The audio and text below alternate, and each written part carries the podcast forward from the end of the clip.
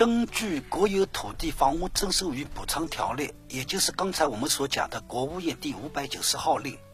它第十四条跟二十六条的规定，嗯，被征收人在两种情况下可以提起行政复议和行政诉诉讼。啊，行政复议、行政诉讼就是我们法律赋予他哈可以具有的权利了。对，嗯，分别怎么做？一是对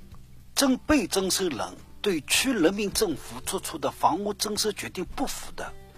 可以依法申请行政复议，也可以依法提起行政诉讼。嗯这是一种情况。第二种是房屋征收部门与被征收人在征收补偿方案确定的签约期限内达不成补偿协议的。嗯或者被征收房屋所有权人不明确时，房屋征收部门报请作出房屋征收决定的区级人民政府，按照征收补偿方案作出补偿决定后，被征收人对补偿决定不服的，可以依法申请行政复议，也可以依法提起行政诉讼。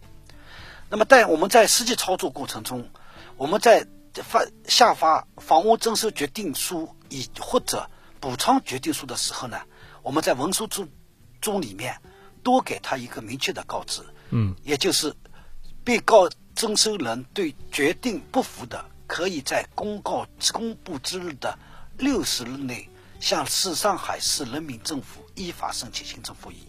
也可以自公告公布之日起六个月内向人民法院依法提起行政诉讼。嗯，其实这是两个不同的概念哈，一个是复议，一个是诉讼哈。对，呃，代表不同的内涵，但是呢，也是国家法律赋予当事人的一项权利，并且这个权利的它是有一个提醒的过程哈。比如说我给你发了一个什么东西，它上面是注明的啊，会它就是整个过程是环环相扣吧，并不会突然间到这中断了，我下一步我该找哪个部门我不知道是吧？它不会存在这么一个问题。